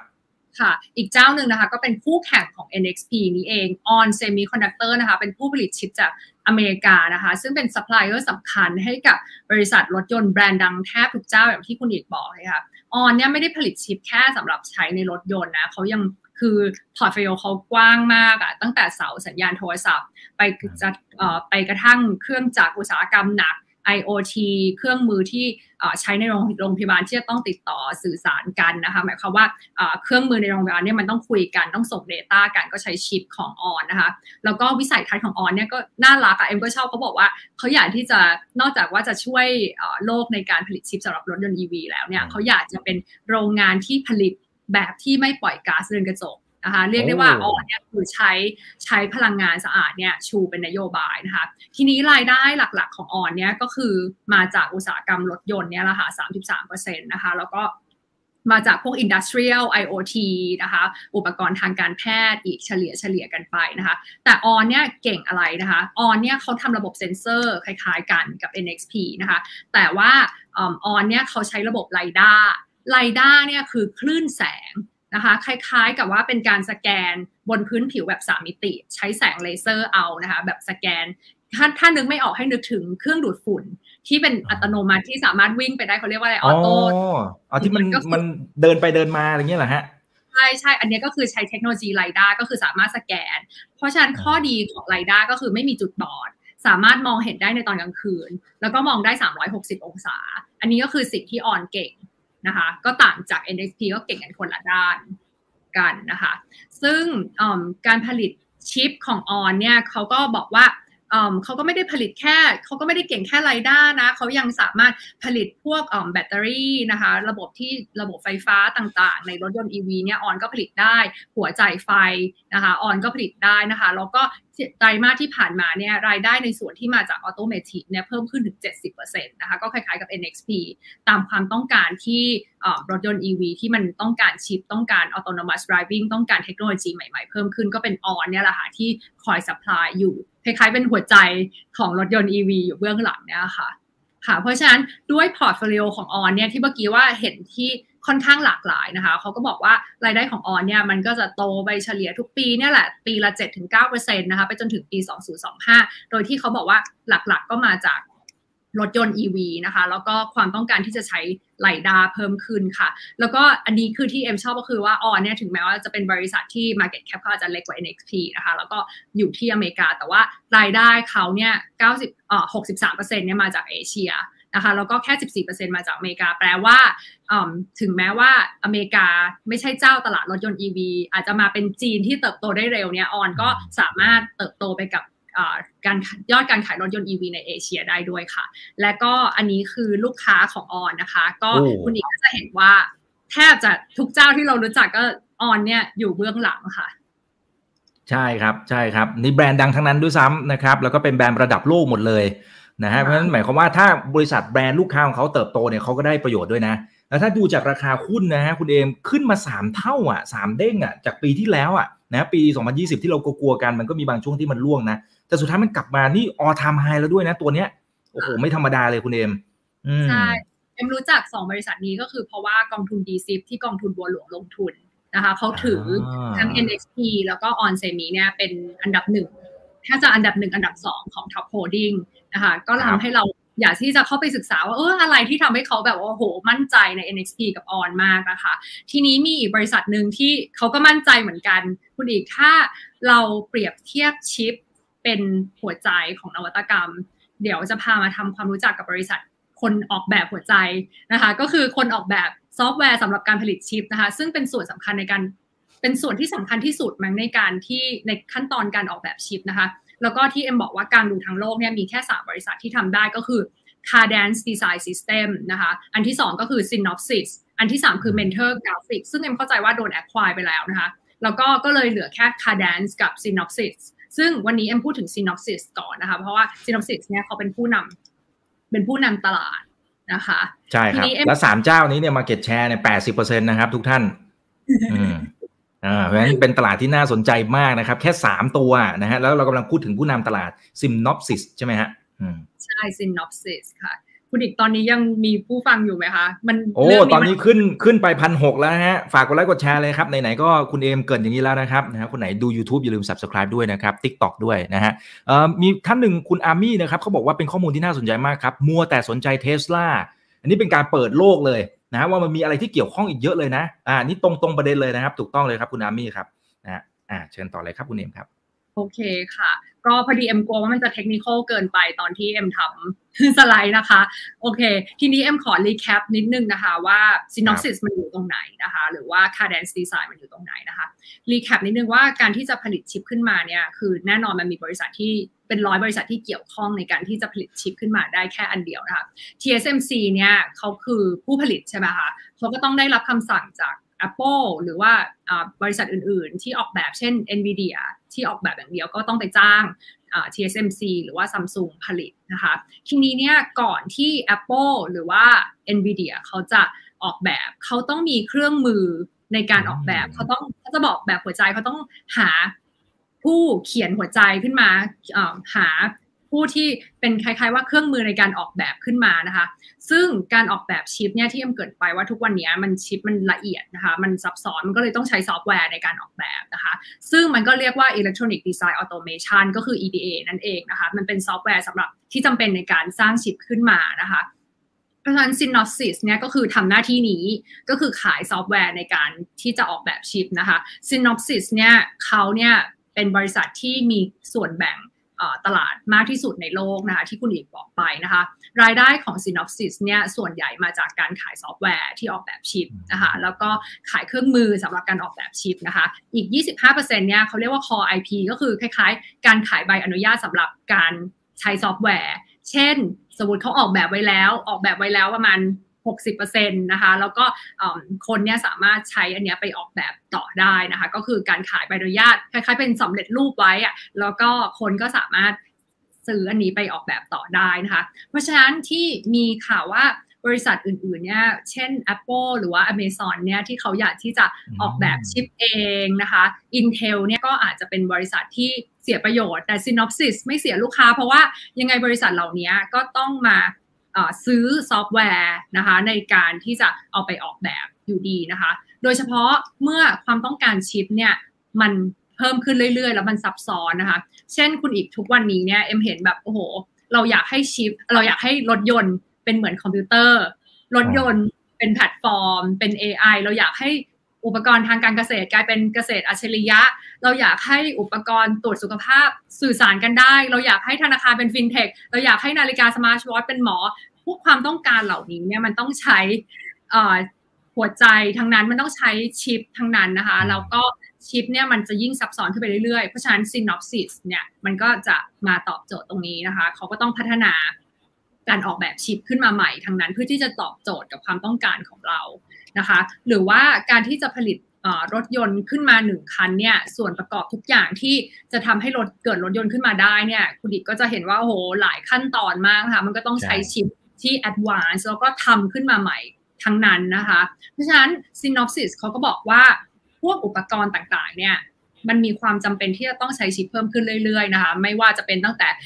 PC อินเทอร์เน็ตไปจนถึงตอนนี้เราพูดถึง cloud นะคะ Metaverse ก็ต้องใช้ cloud นะคะ อุปกรณ์มือถือ AI 5G ก็ต้องยิ่งใช้ชิปมากขึ้นเรื่อยๆ คือ มันไม่มีหันหลังกลับเลยนะคะ เพราะฉะนั้น Synopsys เขาก็บอกว่ารายได้ของเขาเนี่ยจะโตประมาณ 15%ในปีนี้นะคะ แล้วก็กำไรเนี่ยโตประมาณ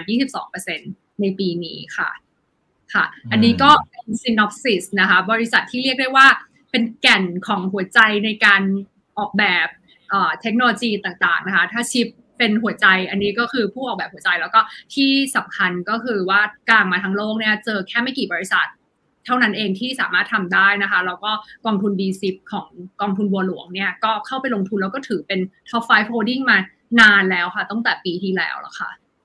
อืมครับแหมขอพูดสักคำหนึ่งแล้วกัน รู้งี้ รู้งี้ตั้งแต่ปีที่แล้วนะฮะ คือฟังดูแล้วมันมันผมว่าน่าสนใจแล้วหลายคนก็ก็พูดในทำนองคล้าย ๆ กันด้วยนะครับ บอกว่าเนี่ย อุตสาหกรรมที่มันเกี่ยวข้องนะครับ โดยเฉพาะเรื่องของพลังงานสะอาดเนี่ยหลายคนก็จะคิดว่าเออไม่เป็นเรื่องของพลังงานทดแทนนะฮะหรือแม้กระทั่งในมุมของตัวค่ารถยนต์ต่าง ๆ อาจจะเห็นภาพแค่นั้น แต่ถ้าวันนี้เราฟังคุณเอมนะฮะที่ทำการบ้านมาละเอียดมากๆเลยเนี่ยนะครับนะถึงแม้ว่าเวลาจะมีจำนวนจำกัดนะแต่ว่าก็ยังสามารถเล่าให้เห็นภาพทั้งหมดว่าเฮ้ยจริง ๆ เราไปเล่นขอบขอบอะนะฮะเนี่ยอย่างนี้มีผู้เล่นไม่กี่รายเองนะมันมัน คือถ้ามันโตทั้งอุตสาหกรรมยังไงบริษัทพวกนี้มันก็ต้องโตอยู่แล้วนะครับนั้นก็จะเป็นโอกาสในการลงทุนที่ดีที่เราเห็นคิดว่าเฮ้ยมันขึ้นมาเยอะ แต่ในเมื่อผู้เล่นเขามีแค่นี้แล้วภาพใหญ่มันไปเรื่อยๆเนี่ยโอ้เขาก็จะได้ประโยชน์เหมือนกันนะครับเออเซมิคอนดักเตอร์เนี่ยมีโอกาสถูก disrupt ไหมฮะคุณเอมเออนี่น่าสนใจนะ อืม เป็นไปได้ไหมฮะ เป็นคำถามที่ดีค่ะ อืมเอ็มณตอนนี้ก็ยังไม่เห็นถูกไหมฮะ ใช่คือเอ็มพยายามคิดว่ามีโอกาสไหมเอ็มว่าทุกที่ทุกเอ่อ ทุกเทคโนโลยีมีโอกาสอยู่แล้วนะคะ แต่ว่า semi เนี่ยมันเหมือนกับ เวลาที่เราจะสังเกตว่าบริษัทไหนเนี่ยสามารถ disrupt ได้มันต้องมีสตาร์ทอัพที่ทำเกี่ยวกับ semi ใช่ไหมคะต้องทำเกี่ยวกับอันนั้น เช่น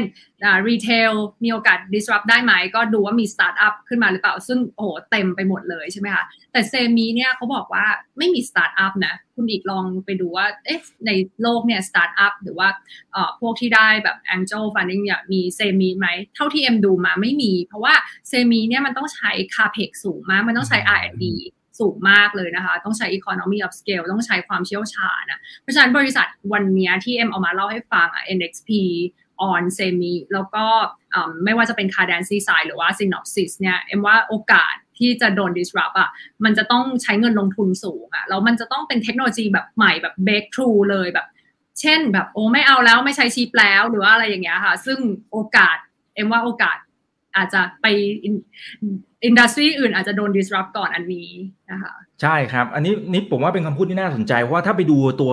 งบลงทุนเอาแค่คนที่เขาเป็นเจ้าตลาดอยู่แล้ว แต่เขาเห็นโอกาสแล้วเขาก็ยังลงทุนเพิ่มนะครับ เช่น TSMC เขาจะลงทุนเพิ่ม1นึ่งแสนล้านเหรียญนะคุณเดม คือผมคูณเป็นเงินบาทไม่ถูกอะ่ะ คือถ้ากดเครื่องคิดเลขมันเลขศูนย์นี่ทะลุไปแล้วนะนะฮะ Intel 20,000ล้านเหรียญ Intel อาจจะมีบางช่วงที่ที่อาจจะซอฟต์ลงไปหน่อยนะครับแต่ว่ารอบนี้ดูเหมือนจะเอาจริงนะนะเพราะว่า ใส่เม็ดเงินมาขนาดนี้ หรือแม้กระทั่ง SMIC จากทางฝั่งของจีน ก็เตรียมที่จะลงทุน 8,800 ล้านเหรียญหรือแม้กระทั่งรัฐบาลอเมริกานะถ้าใครที่จำได้ภาพของคุณโจไบเดนนะฮะตั้งแต่เขารับตำแหน่งวันแรกๆนะเขามีการเซ็นพวก executive order อะนะฮะแล้วก็บอกว่าจะลุยเรื่องนี้โดยตรงเลย เหมือนที่คุณเอ็มบอกตั้งแต่ตอนต้นเนี่ยแต่เม็ดเงินที่เขาจะใส่ลงมาเนี่ยห้าหมื่นล้านเหรียญนะทุกท่านนะเพื่อนๆนักลงทุนคือมัน คือมันเป็นเม็ดเงินที่มหาศาลและถึงขั้นบอกว่ามันเป็นภัยความมั่นคงเลยนะ นั่นก็เลยเป็นเหตุผลว่าเขาถึงต้องทุ่มด้านนี้มาอย่างเต็มที่เลยนะครับ คือเอมเนี่ยมันนั่งไล่ดู top holding ของกองทุน B10 อะแล้วเอมแบบโอเอ็มแบบชื่นใจอะว่าผู้จัดการกองทุนเนี่ยเขาแบบได้ทำหน้าที่ของเขาแล้ว แล้วก็รู้สึกแบบดีใจว่าเขาได้ไปขุดหุ้นที่แบบเอ็มไม่เคยดูมาก่อนนะคะ แล้วก็ได้มีโอกาสที่จะเข้าไปดูมันจริง ๆ เช่นแบบ Cadence Design หรือว่า Synopsys นะคะ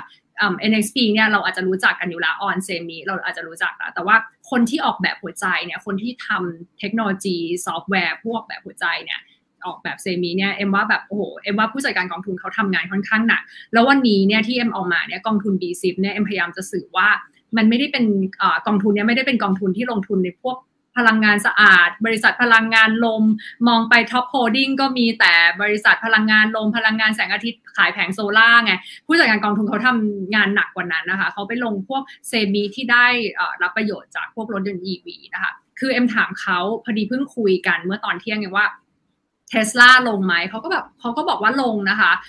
มี X เพิงแต่ว่าลงในสัดส่วนน้อย แต่ว่าเขาเนี่ย เห็นโอกาสเหมือนกันในรถยนต์ EV แต่เขาแทนที่จะไปลงเทสลาตรงๆเนี่ยเขาก็ไปลงในพวกซัพพลายเออร์ที่ผลิตให้กับเทสลานะคะก็หนึ่งในนั้นก็คือพวกเทคโนโลยีเรดาร์ที่เทสลาใช้นั่นเองนะคะวันนี้ก็เลยพยายามจะมาสื่อว่า อ๋อเนี่ยกองทุน b ี i p เป็นกองทุน ESG นะคะเป็นกองทุนพลังงานสะอาด แต่ว่าหุ้นที่ลงเนี่ยไม่ได้แบบว่าเป็น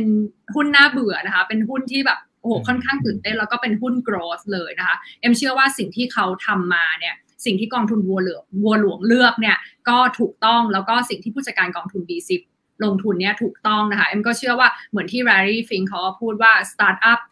พันตัวถัดไปยูนิคอร์นพันตัวถัดไปเนี่ยมันจะเป็นบริษัทที่เกี่ยวข้องกับเทคโนโลยีเรื่องพลังงานสะอาดนะคะแล้วเราก็กองทุนบัวหลวงเราก็มีกองทุน B-SIP เพื่อที่จะรองรับโอกาสอันนี้นะคะเอ็มก็เชื่อว่ามันจะเป็น megatrend แล้วก็จะสามารถสร้างความมั่งคั่งให้กับนักลงทุนไทยได้ค่ะ ครับอ่ามี3ามสี่ท่านนะครับ ก็บอกว่าอย่างนี้ต้องถือยาวๆนะฮะอย่างนี้ถ้าเป็น S S F แนะนำไหมคะใช่ S S F ก็ตอบโจทย์เลยนะคะ คุณอีกก็อย่างที่ขึ้นในหน้าจอนะคะ เรามีตอบโจทย์ทุกอันนะคะ ทั้ง B Z I P ปกติ B Z I P S S F R M F นะคะ ซึ่งก็ IPO ไปเรียบร้อยแล้วนะคะ สามารถซื้อได้ค่ะ อย่าลืมนะคะ ประหยัดภาษีใกล้สิ้นปีแล้วอย่าไปซื้อตอนปลายปีนะคะ ตอนนี้หุ้นอเมริกาคอยอม ที่ผ่านมาก็ขึ้นมาบ้างนะคะ หมายความว่าที่ผ่านมาเนี่ยมีโอกาส correct ลงมาก็ต้องซื้อเข้าไปการลงทุนระยะยาวค่ะใช่ครับ เพราะเผลอแป๊บเดียวเนี่ยโอ้โหนิวไฮเลยนะครับ คุณอังกูลนะครับ บอกว่าเหมือนฟังอาจารย์สรุปให้ฟังรวดเดียวจบมีประโยชน์มากๆ ชื่นชมมากๆเลยนะครับนะฮะเดี๋ยวผมขออนุญาตสัก2อสาคำถามแล้วกันนะครับนะฮะยังอยู่ด้วยกัน 1,600 ท่านนะครับ ยังไงฝากกดไลค์กดแชร์ทุกช่องทางด้วยนะครับ โอเค คุณสุรเชษบอกว่า เอ๊ะอย่างนี้เซมิคอนดักเตอร์มันมี cycle ธุรกิจไหมครับ นะที่เราคิดว่าเออภาพยาวๆมันน่าจะมา แต่ระหว่างทางมันมีโอกาสที่จะหล่นลงไปไหมฮะเออมีค่ะใช่นักจริงถามดีมากเลยค่ะ แต่ว่าตามเซมิคอนดักเตอร์มาก็ที่ผ่านมา semi เนี่ย cycle มันจะมาสองถึงสามปีใช่ไหมคะเวลาที่อย่างเช่น TSMC บอกว่าจะเพิ่มกำลังการผลิต หรือว่าบริษัทอื่นๆเนี่ยเพิ่มกำลังการผลิตเนี่ยมันก็เหมือนกับว่า supply มันจะเริ่ม catch up กับ demand ใช่ไหมคะ ราคาพวก DRAM NAND ราคาของ semi ก็จะค่อยๆ ลดลงนะคะ แต่ว่า cycle เนี่ยเอ็มมองว่ามันไม่เหมือนเดิมแบบ this time it may be different นะคะ เพราะว่าความต้องการที่มากขึ้นในการใช้ชิปเนี่ยไม่ว่าจะมาจาก auto มาจาก Industrial IoT มาจากมือถือทุกอย่างมาจากสิ่งของที่เราอยากที่จะให้มัน advance เพิ่มขึ้นใช่ไหมคะ end end user เนี่ยเพิ่มขึ้น แล้ว supply เนี่ย shortage อยู่นะคะ คนไม่ได้เพิ่มกำลังการผลิตเยอะขนาดนั้น เพราะฉะนั้นกว่าที่จะมีสไลด์หนึ่งเมื่อกี้แต่ไม่เป็นไรไม่ต้องเปิดละเอ็มเล่าให้ฟังว่า กว่าที่ demand เนี่ยกว่าที่ supply จะสามารถ catch up กับ demand ที่เพิ่มขึ้นได้ กว่าที่กำลังการผลิตจะเพิ่มขึ้น แล้วก็เพียงพอสำหรับความต้องการชิปที่เพิ่มขึ้นเนี่ยเขามองว่าจะเป็น Q3 ถึง Q4 ปีหน้าเลยนะคะ เพราะฉะนั้นเอ็มมองว่าเนี่ยมันคือเพิ่ง catch up แล้วก็ Analyst ของกองทุนบัวหลวงเนี่ยซึ่งติดตามเรื่อง semi เขาก็บอกว่าไซโคของชิปอันใหม่ cycle ของ semi อันใหม่เนี่ยอันนี้มันยังไม่ใช่จบไซโคเลยนะ มันยังไม่ใช่ไซโคอันใหม่เลยนะคะเพราะฉะนั้นเขามองว่าระหว่างทางอาจจะมี correction บ้างนะเอ็มถามว่าระหว่างทางถ้ามี correction ซื้อไหมซื้อ ก็คือเขามองว่าไซโคใหม่ยังไม่ได้เริ่ม ระหว่างทางมี correction แน่นอน ทุกอย่างไม่ได้ขึ้นเป็นเส้นตรงนะคะเพราะฉะนั้นถ้ามี correction แล้วก็น่าจะน่าสนใจในการเข้าไปซื้อค่ะ แต่เขาก็บอกว่าไม่ใช่ semi ทุกตัว ซึ่งเอ็มเห็นด้วยนะ ไม่ใช่ semi ทุกตัวที่ ซื้อแบบเป็น ETF ไปเลยนะคะ อาจจะเลือกเฉพาะบาง semi ที่ได้ประโยชน์จากรถยนต์ EV หรือว่า semi ที่ดู valuation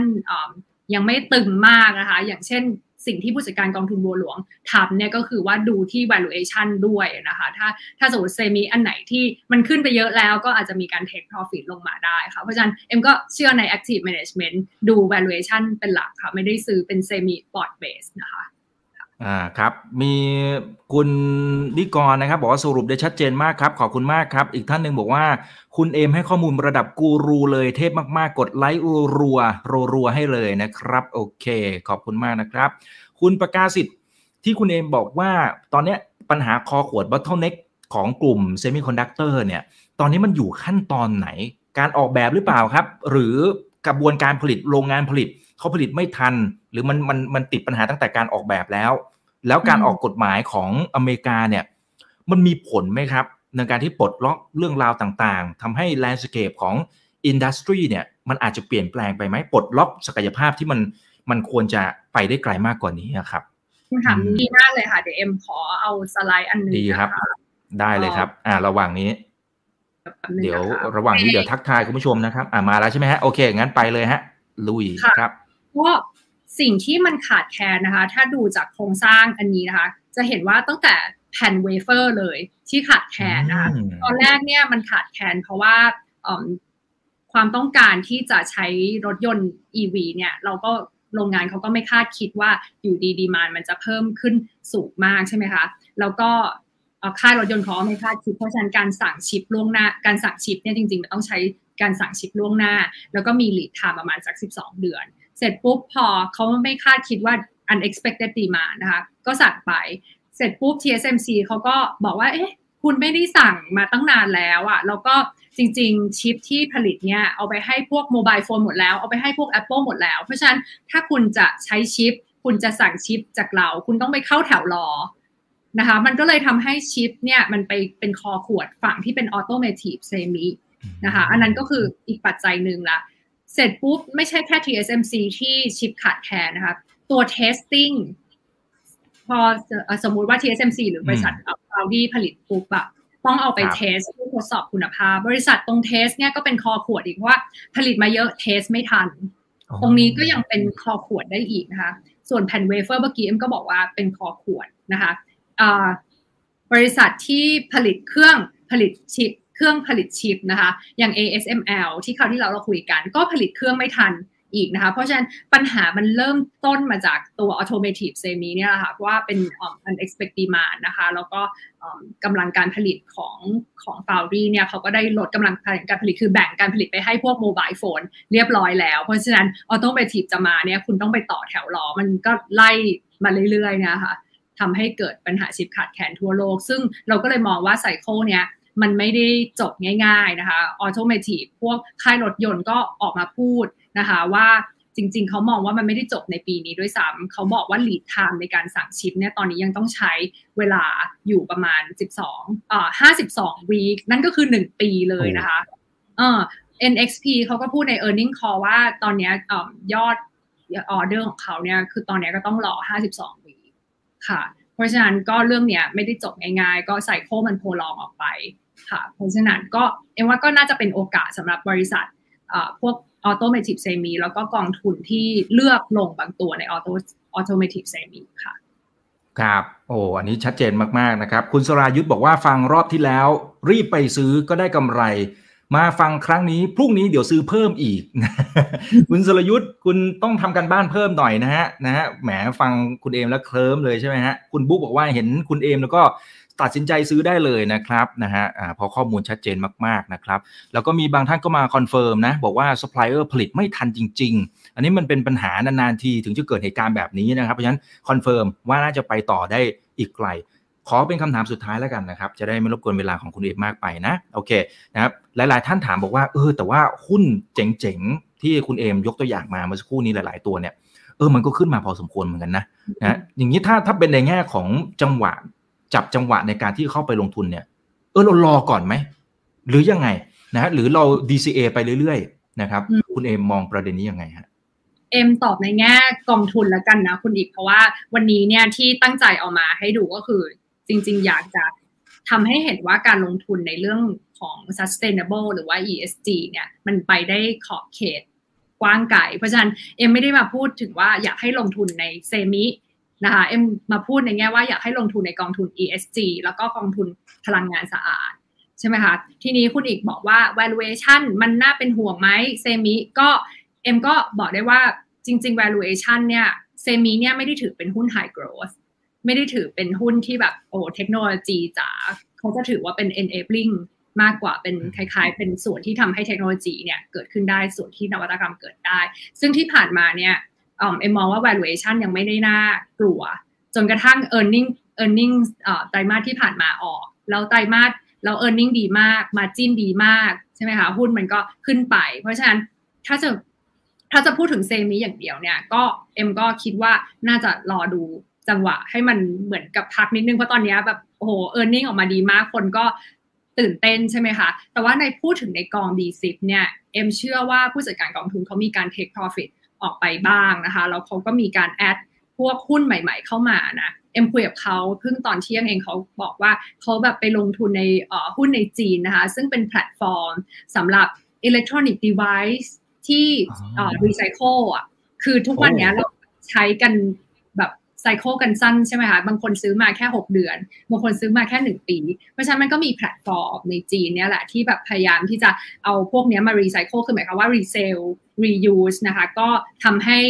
แพลตฟอร์มเนี้ยโอ้โห popular มาก แล้วก็เพิ่ง IPO แล้วเขาก็ participate ไปนะคะ แล้วเขาก็ไปลงทุนในบริษัทอีกหลายบริษัทเลยที่เอ็มไม่เคยนึกถึงมาก่อน แล้วเอ็มก็เลยถามเขาว่าเรื่อง valuation you คิดยังไง เขาบอกว่าใช่เขา strict กับ valuation มาก ๆ นะคะ เพราะฉะนั้นเอ็มเชื่อว่าถ้า semi เนี่ยวันนี้ที่เอ็มเอามาพูด เอ็มก็ไม่ได้แปลกใจว่าถ้าถ้าหุ้นมันขึ้นมาสูงมาก ๆ มาก ๆ นะ เอ็มว่าเขาก็ take profit แล้วก็ ไปหาตัวอื่น เพราะว่าเขาแบบ very active management นะคะแต่เอ็มอยากเอามาให้นักลงทุนเข้าใจไงว่าสิ่งที่เขาลงทุนเนี่ยมันมีอะไรบ้างค่ะใช่ครับเดี๋ยวเสริมนิดหน่อยนะครับจาก e a r n i n g s call ของ On นะฮะก็เป็นบริษัทหนึ่งในบริษัทที่คุณเอมได้เล่าไปเมื่อสักครู่นี้ครับเขาให้ข้อมูลเสริมนะครับเขาบอกว่ารถยนต์หนึ่งคันนะใช้เซมิคอนดักเตอร์ประมาณสักสิบเหรียญในพึงในปัจจุบันนะครับ อันนี้เขาแค่เปรียบเทียบให้เห็นภาพไปเฉยนะครับ แต่อนาคตเนี่ยถ้าสมมุติว่ามันไปถึงขั้น fully autonomous car level 5 นะฮะก็คือเป็นแบบรถยนต์ไร้คนขับนะครับ จาก 10 เหรียญนะมันจะขึ้นไปร้อยเท่าอะนะฮะกลายเป็น 1,000 เหรียญต่อรถ1คัน นี่นะฮะนี่คือนี่คือสิ่งที่พอดูแล้วก็คือถ้าใช้ศัพท์ของคริปโตก็คือไม่รู้ว่า คือคำว่ากาวหรือเปล่านะคือคือเขาจะวาดภาพไปก่อนว่าเฮ้ยเนี่ยมันคือศักยภาพ แต่ว่าถ้าเราดูจากข้อมูลจริงๆเนี่ยมันมันก็เป็นในทิศทางแบบนั้นแหละนะครับ เพราะว่าถ้ารถมันยิ่งมีความอัจฉริยะนะครับ หรือมีความฉลาดมากเท่าไหร่มันก็ต้องใช้ตัวเซมิคอนดักเตอร์ที่มากขึ้นเท่านั้นนะครับโอเคนะฮะเอาละครับได้ก็ตรงกับของคุณอิกค่ะ ก็คือว่ารถยนต์ EV เนี่ยใช้รถยนต์ใช้ชิปมากกว่ารถยนต์ปกติสองเท่า แล้วก็ปกติเนี่ยรถยนต์ปกติเนี่ยใช้ชิปแค่มูลค่า 200 เหรียญ แล้วก็พอเป็นรถยนต์ EV เนี่ยมันเพิ่มขึ้นไปได้ถึงประมาณ 600 เหรียญเลยค่ะ เพราะฉะนั้นมูลค่ามันก็ต้องคูณ 3 จากปกติที่ได้ค่ะ ใช่ครับ มันก็จะเพิ่มขึ้นไปอีกนะฮะในแง่ของมูลค่าอะไรต่างๆ ด้วยจำนวนด้วยนะครับ คุณบีบอกว่าคุณอีกพากาวนะอันนี้ผมแค่เปรียบเทียบนะครับพอดีช่วงนี้ช่วงนี้ทางฝั่งของคริปโตเคอเรนซีจะมาแรงก็เลยได้สับทางเหล่านั้นอาจจะติดปากมานิดนึงนะครับ จะได้เห็นภาพกันเนาะนะครับแล้วแต่ละท่านนะครับ คุณชนะบอกว่าเดี๋ยวจะขายหุ้นไปซื้อกองทุนบัวหลวงให้หมดเลยใจเย็นๆครับ คุณชนะไปศึกษาข้อมูลก่อนนะฮะหรือจะติดต่อไปตามช่องทางเหล่านี้ก็ได้นะครับ แล้วเดี๋ยวรบกวนให้คุณเอมนั้นฝาก ทิ้งท้ายถึงคุณผู้ชมทางบ้านหน่อยนะครับเรียนเชิญเลยครับ ก็เอ็มมองว่าการลงทุนในพวก ESG แล้วก็กองทุนพลังงานสะอาดเนี่ยอย่างที่คุยกับคุณอีกเนี่ยมันไม่ได้เป็นกองทุนน่าเบื่อเลยค่ะ หุ้นที่เอามานี่คือแบบตื่นเต้นมากแล้วก็แบบรู้สึกแบบรู้สึกสนุกมากในการที่แบบไปดูท็อปโพดีของเขาว่าเขาลงทุนในอะไรมาก แล้วก็รู้สึกว่าผู้จัดการกองทุนเนี้ยมัน เขาไปได้ไกลกว่าบริษัทพลังงานลมปกติแบบออสเตรเลียที่เราเอามาคุยกันใช่ไหมคะเขาไปได้ไกลกว่าชิปปกติเขาไปได้ไกลถึงบริษัทผู้ออกแบบชิปเลยอะไรอย่างเงี้ยค่ะเพราะฉะนั้นเอ็มก็เลยอยากจะฝากกองทุน B s i p นะคะมีทั้ง B s i p SSF B s i p RMF นะคะเอ็มเชื่อว่าการลงทุนในพวกพลังงานสะอาดแล้วก็ ESG เนี่ยจะสามารถสร้างความมั่งคั่งแล้วก็ทำให้พอร์ตโฟลิโอของนักลงทุนไทยเนี่ย โตขึ้นมาได้นะคะไตรมาสที่ผ่านมาเนี่ย Morningstar เขามีออกรายงาน fund flow ออกมานะคุณอิก แล้วก็เอ็มก็เห็นว่า Q3 เนี่ยเงินที่เข้าสู่ sustainable fund เนี่ยของอเมริกาเนี่ยสูงที่สุดเมื่ออสูงที่สุดเท่าที่เคยเป็นมานะคะ แต่ว่าเงินเนี่ยส่วนใหญ่ยังไป flow อยู่ในยุโรป แล้วก็อเมริกาเนี่ยเริ่ม pick up ละ เอ็มก็เชื่อว่าเอเชียเนี่ยต้อง pick up แน่นอนเพราะเราเนี่ยรู้ถึงอโอกาสของตรงนี้แล้วเราก็รู้ว่าโอกาสเนี่ยมันไปได้ไกล มากกว่าสิ่งที่เราคุ้นๆกันเช่นบริษัทพลังงานลมมันไปได้ไกลถึงบริษัทเทคโนโลยี ไปได้ไกลกว่าบริษัท EV นะคะ อันนี้ก็คือกองทุน D10 ที่กองทุนบัวหลวงตั้งใจคัดสรรมาเนาะแล้วก็เข้าใจถึงตัวสิ่งที่เขาลงทุน แล้วก็เอาทับโฮลดิ้งมาเล่าให้นักลงทุนฟังค่ะ ก็หวังว่านักลงทุนวันนี้จะมีความเข้าใจในกองทุน D10 มากขึ้นนะคะ แล้วก็แล้วก็ลงทุนเพื่อสร้างความมั่งคั่งให้กับตัวเองได้ค่ะ ครับอ่าแล้วก็มีเป็นแบบคลาสที่เป็น S S F แล้วก็ I M F ด้วยนะครับ คนไหนที่ยังไม่ได้ซื้อนะครับในช่วงโค้งสุดท้ายแบบนี้เนี่ยก็ลองศึกษาข้อมูลเพิ่มเติมนะครับ หรือจะสแกน QR code ที่บนหน้าจอก็ได้นะครับ แล้วก็สามารถเข้าไปดูรายละเอียดเพิ่มเติมอ่านหนังสือที่ชวนนะครับ เอาให้เข้าใจถ้าไม่เข้าใจก็ถามทีมงานของคุณเอมนะครับ แล้วก็ถ้ามั่นใจละนะครับก็สามารถซื้อได้นะครับ ผ่านช่องทางของโมบายแบงกิ้งก็ได้นะครับของธนาคารกรุงเทพนะ คุณเดริกนะครับบอกว่าเปิดโลกการลงทุนทุกครั้งที่ได้ฟังคุณเอมนะครับขอบคุณมากเลยนะครับนะฮะแล้วก็คุณอนัทบอกว่าอยากฟังพี่เอมบ่อยๆนะครับอธิบายดีมากน่าติดตามมีช่องทางไหนติดตามได้บ้างไหมครับนะอยากไปฟังพี่เอมครับติดตามผ่านกองทุนบัวหลวงเลยค่ะ นอกจากเอมแล้วก็ยังมีทีมงานแล้วก็เว็บไซต์กองทุนบัวหลวงเนี้ยเป็นแหล่งความรู้สำหรับเอมเลยค่ะ เพราะฉะนั้นก็ติดตามในกองทุนบัวหลวงได้ค่ะ ครับมีท่านหนึ่งก็ฝากชมเข้ามาด้วยนะครับ บอกว่าทีมนะก็คุณเอมเก่งมากนะครับ วิเคราะห์เหมือนอยู่ในวงการชิ้นส่วนอิเล็กทรอนิกส์เลย ฟังแล้วชื่นใจนะครับ แล้วก็มีความมั่นใจมากขึ้นเข้าใจมากขึ้นนะบางท่านก็บอกว่าวันนี้พลาดมาช้า ดันไปดูอีกช่องหนึ่งนะฮะเลยไม่ได้ดูไม่เป็นไรไม่ว่ากันนะฮะจริง ๆ ความรู้เหล่านี้มันมันอยู่ในโลกออนไลน์อยู่แล้ว เราไม่ได้ลบอยู่แล้วนะครับ ก็สามารถที่เราเข้าไปกดแชร์ก่อนก็ได้นะครับ แชร์ปั๊บไปดูตั้งแต่ตอนต้น แล้วจะได้เข้าใจภาพทั้งหมดเลยนะแล้วก็จะเป็นโอกาสในการลงทุนให้กับทุกท่านด้วยนะครับ บางท่านบอกว่าให้ให้เชิญคุณเอมาทุกวัน ใจเย็นๆนะฮะใจเย็นก่อนนะทุกท่านนะครับ โอเคเอาละฮะครั้งหน้าจะเป็นเรื่องไหนอย่างไร เดี๋ยวรอติดตามชมกันด้วยวันนี้ขอบคุณทุกท่านที่ยังอยู่ด้วยกันกับพวกเรานะครับ1,650 ท่านนะครับ ถ้าเป็น YouTube อย่าลืม Subscribe กดกระดิ่งด้วยนะ ถ้าเป็น TikTok ก็อย่าลืมไป Follow ด้วยนะครับ โอเค วันนี้ขอบคุณมากครับคุณเอมครับ ขอบคุณมากครับขอบคุณค่ะสวัสดีก็อย่าลืมดูแลสุขภาพกันด้วยนะครับ เพื่อนๆนักลงทุนนะฮะแล้วเดี๋ยวครั้งหน้าเจอกันใหม่นะครับ นี่คือช่องถามอีกกับอีกทุกเรื่องที่นักทุนต้องรู้ครับ วันนี้ผมอีกวันพจน์ลากันไปก่อน สวัสดีครับ